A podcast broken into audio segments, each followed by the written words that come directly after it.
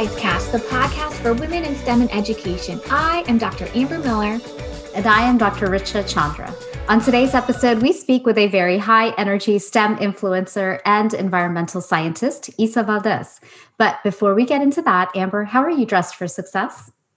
Well, today I was trying to channel the island vibe while still being professional for my job duties. But I am in this calm, like muted sand color esque shirt that's a little drapey, a little bit flowy, yet professional.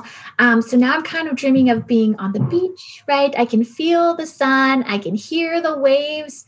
But before I enter a calming trance, how are you dressed for success today?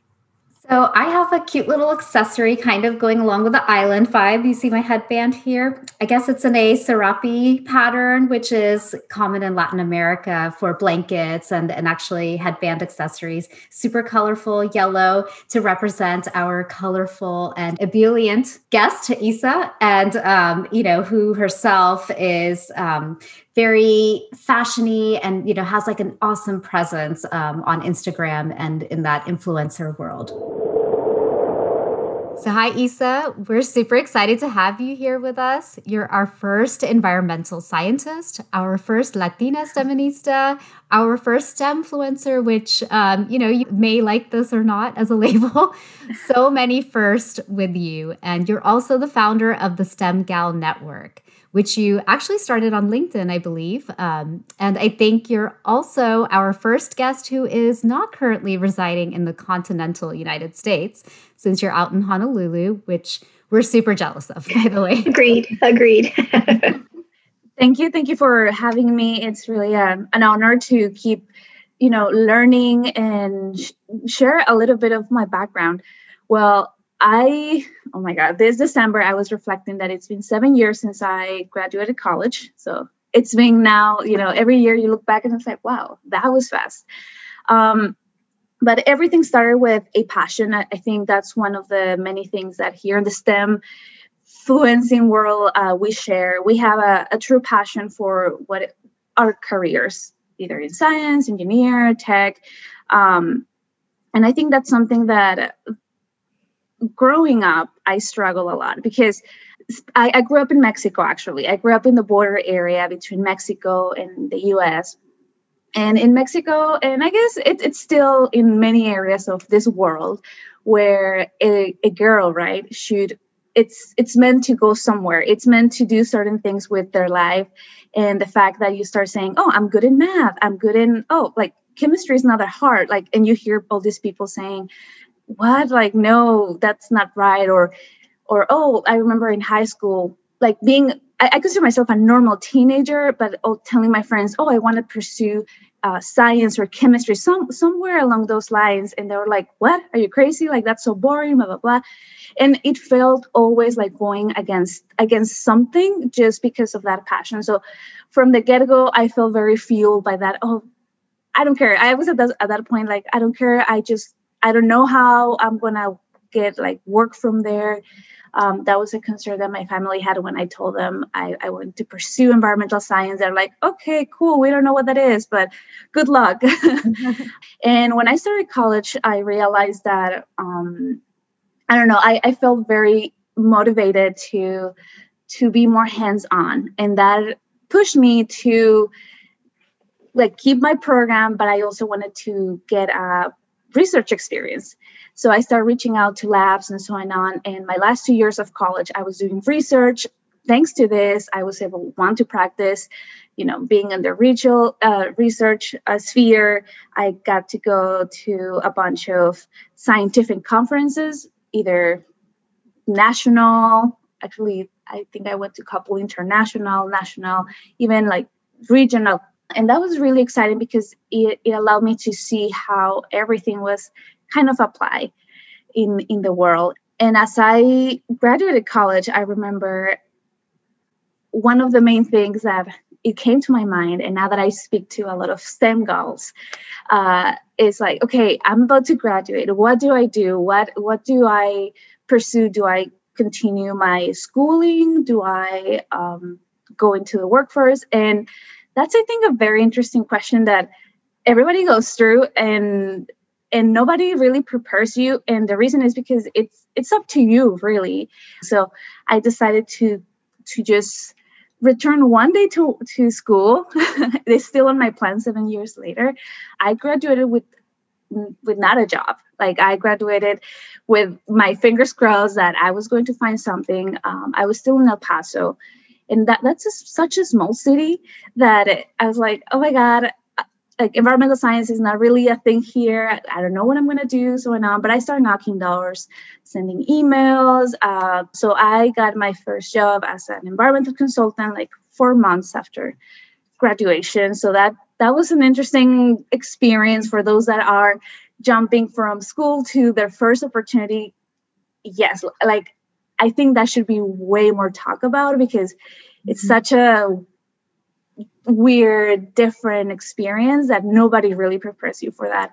And then a couple of years after this position, I was really enjoying it, but then I started really I started getting really curious about hmm, what would be like the other side of the of the of the environmental world. So in the environmental world, you have the regulators, and then those who they regulate, right? So as consultants, I serve the businesses and just make sure that they are in compliance. So I was like, I wonder how it's like to be on the regulator side, like saying what to do to someone. I landed a job as an environmental compliance officer, and I'm this made me move to Phoenix. It was with the state um, state uh, is Department of Environmental Quality in Arizona and over there it was it was great. So my job was to get into a car and like and drive all the way up across the state to visit all these facilities and make sure that they were in compliance. So nobody really wanted to see me.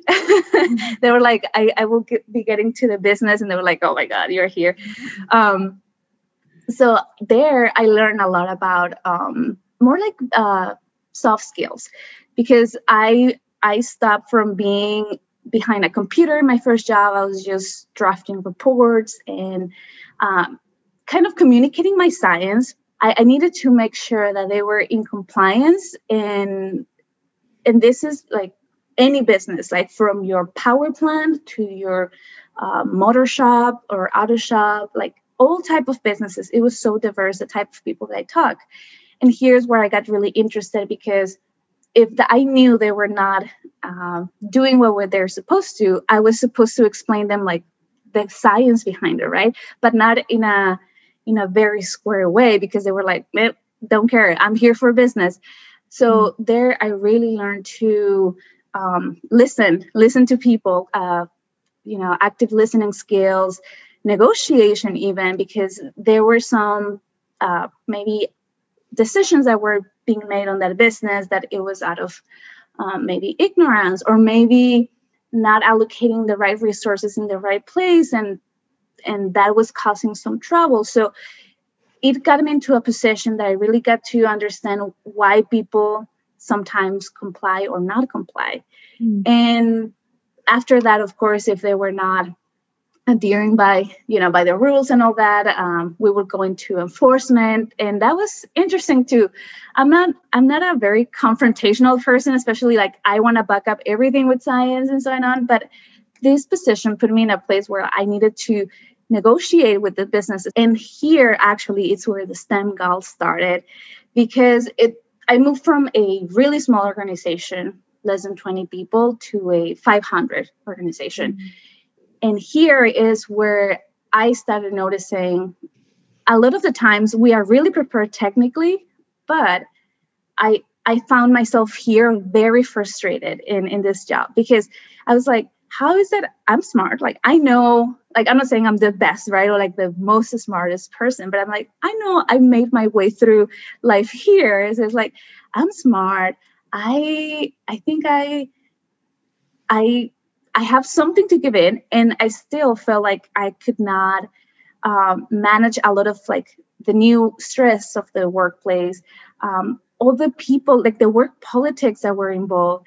And I saw people excelling at this, and I was like, how is it they're excelling? And in this period is where I realized that I felt very kind of limited and i was like maybe this is not for me maybe like this big institutions maybe this is not meant for me. Like maybe I'm for some reason I, I put myself into this journey. I, I think it, it, was around when I was like 25. I call it my quarter life crisis, where I was like working. I didn't have a sense of advancement and and every like it was funny because I talked to people um in Instagram too. Like it's like it's funny because from the exterior you look you look fine, like you're in your career, you're doing your thing, uh, you have a job, like all those reasons should be enough. But I, I think it's when you haven't really sit down and slow down and think, okay, what is the bigger picture here? That is what happens. You feel like anything you do, it's not really like enough, or it's just frustrating. And it was just a lot of things that it made me question. It made me question, am I fit for this? Do I see myself advancing on this? Like for me, it looks so difficult because one, I didn't see that many women in leadership positions. It's not that it's men versus uh, women, you know, but it's like, okay, at some point, if I want to develop a career here, I need to see what are my options. And the best thing is, I guess, by looking around. And the few women that were in leadership positions or um, or that I kind of really respected what they were doing, and I saw myself doing that. Um, it seemed that they, they had to choose between family and career. And that kind of freaked me out too at 25 because I was like, well, I know my personal plans and it seems that they don't fit here either. I kind of start reading about more about personal development. I start reading about like life purpose in general. And and at the end of this journey, when I decided this, I was like, whatever it is, if I ended up in science, good. If I don't, I'm willing to just start over. I just want to be in a good place in my life and, and have something. And I'll say this like, I didn't know what I didn't know. I didn't know that I needed different things in order to succeed more in a corporate type of environment. I didn't know that um, the technical thing, it's very important, but it's only one of many and that's when the STEM Gal Network uh, was born. I was like, I don't know if someone wants to listen to this, but I just need to like start sharing because it's uh, like right now I can look back and think, oh yeah, it was bad, but in the moment feels really bad when you did all the things that you were supposed to do. I mean, following a passion, let's say as an engineer, as a scientist, right? And then you get to a point and you're like, I don't know if I want to be here. Like that is so frustrating. And i started realizing that i have choices too right? Like i i can decide if i don't i no longer want to be in this let's say position. I could advocate for myself. Um, that's the other big thing. I wasn't really advocating for myself. I was more of showing good work. And if um, you know something good happened like if by I say now by miracle someone noticed, um, good. And I was living my life that way. And no, no wonder why I felt like I was not advancing because I was not um, promoting or even showing where my improvement was happening. And and I know this is a, a weird topic that I usually talk about because I used to feel it was like I don't want to brag. Like I, I want people to see for their own what I'm doing. And yes, that's that's a big thing. Like show show right show your results but also don't be afraid to share the good work that you're doing um, but the biggest shift happened when out of personal reasons my my partner got this job offer and he's like hey so we got this uh, i have this new project he's in construction and I was like, well, we talk about staying in Phoenix. Uh, we like it here. It's convenient, blah, blah, blah. And he's like, well, it's Hawaii. and actually, um, yeah, it feels like, at first, it's like, what do you think? So the company kind of flew us here to kind of check it out. And why why they did that so yeah right like we come here and it's like of course we want to be here i saw this as my chance to really prove what I was talking about. And I was like, okay, I'm gonna go through this interview phase and so on, but now I need to like really speak up for my work, speak for what I've done and so on. And I'm not gonna say it was easy at all. I went through my meltdowns and everything. And even I remember at some point my friends were like, are you sure you're gonna go and and i was like applying for jobs getting no answers um, until one friend told me isa you need to start like reaching out to people personally via linkedin and that's also how everything started uh, I, I found out the power of that i switched strategies and i started talking to people and little by little like from knowing no one here on the island i got a couple of contacts and so on and that led me to now multiple interviews and so on. So I got a job now. Uh, and one of the main things or learning lessons out of this kind of transition experience was that I got really honest with myself and I was like, what do I really want to do now? Um, also, how much I want to ask for, like as far as salary, because now I was five years um, into the industry. So I was like, okay, I really never negotiated for a salary after five years. I think I shared that on Instagram. I was like, I'm really ashamed to, to say this because this is what everybody says. You should be always negotiating for, you know, these things. And so, but I was like, I, I didn't find the strength until that point. And that's pretty much where I am right now. This is what the journey has been. And it's it's been exciting now talking about it, like reflecting on it. It's it, it's been interesting, but there's more. I know there's more coming and more to to achieve. So this is what I've been through. I, I find that also inspiring, and you know that you're finding a way to create this network that you know to lift yourself up and and deal with those everyday challenges that you know all of us go through as women in STEM. I'm I'm kind of curious because you you said that you felt that you know your education didn't prepare you for those soft skills and for what you needed to advocate for yourself. Do you you know what do you think that um, universities and colleges could do better for women in stem?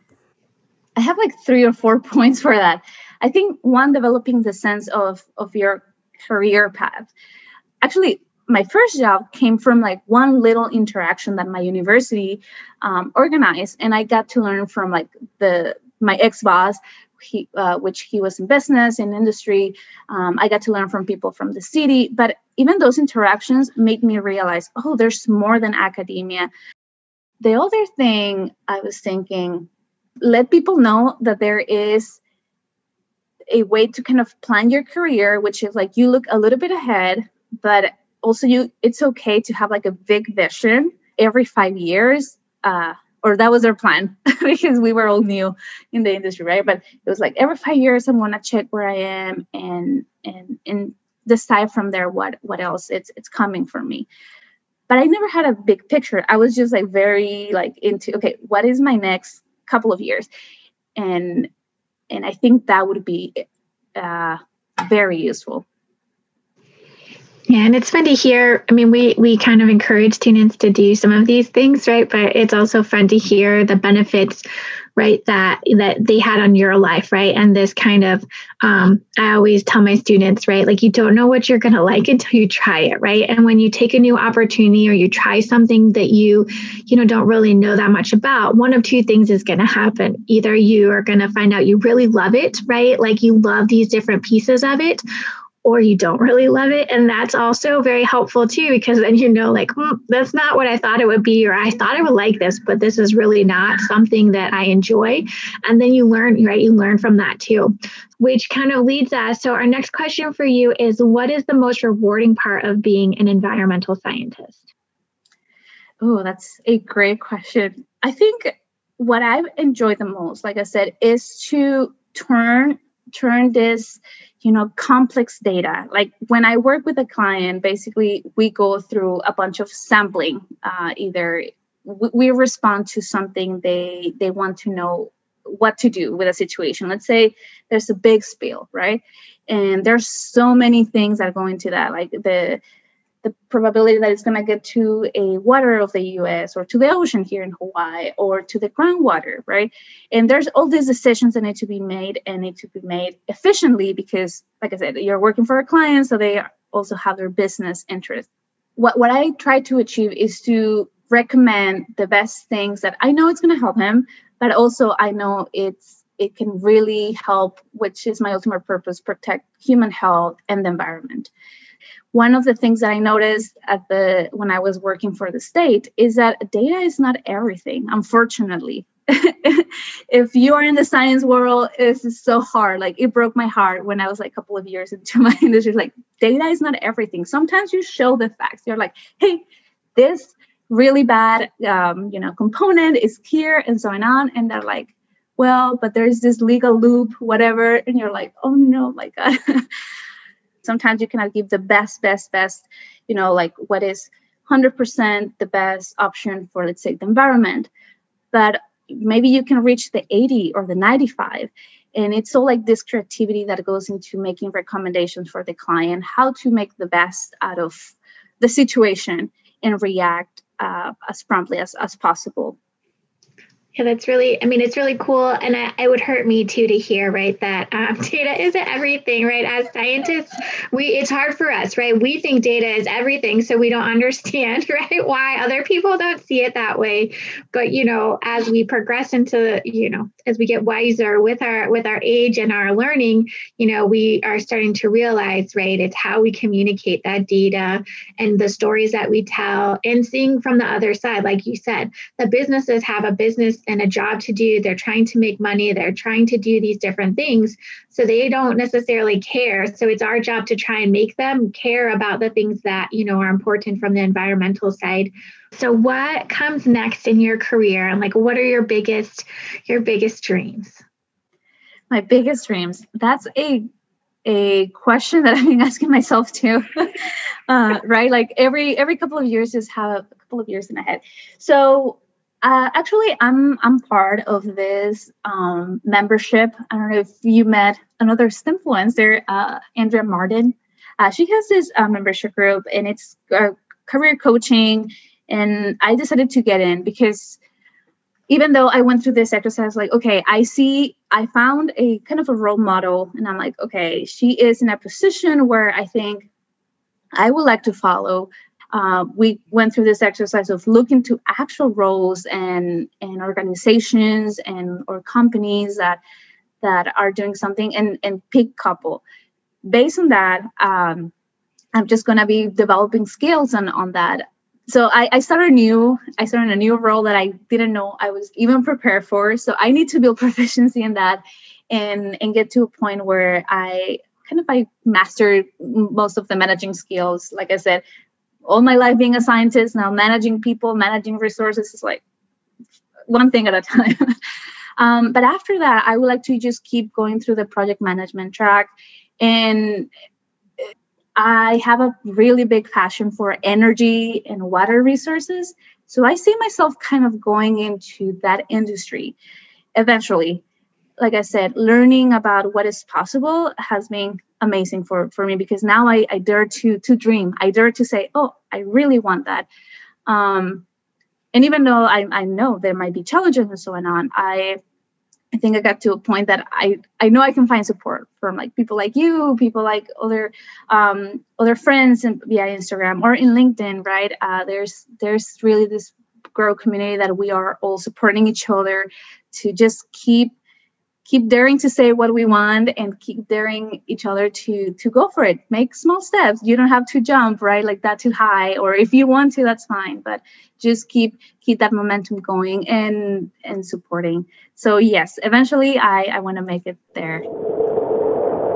I love talking to young women as they're navigating these pivotal moments in their careers and trying to figure out which road to take. And, you know, they're trying to balance their personal lives and their professional lives and the plans that they have yeah. I mean, and I think I'm a little bit in this career transition, like job searching state right now. And it really is for me this big emotional roller coaster of um, the scientist in me loves researching and looking for jobs and kind of like doing that part of the process. But then the application writing process is probably my least favorite, where you have to write about yourself and come up with these like how to make yourself and all of the things that you've done fit with the job duties and responsibilities, you know, for these different roles.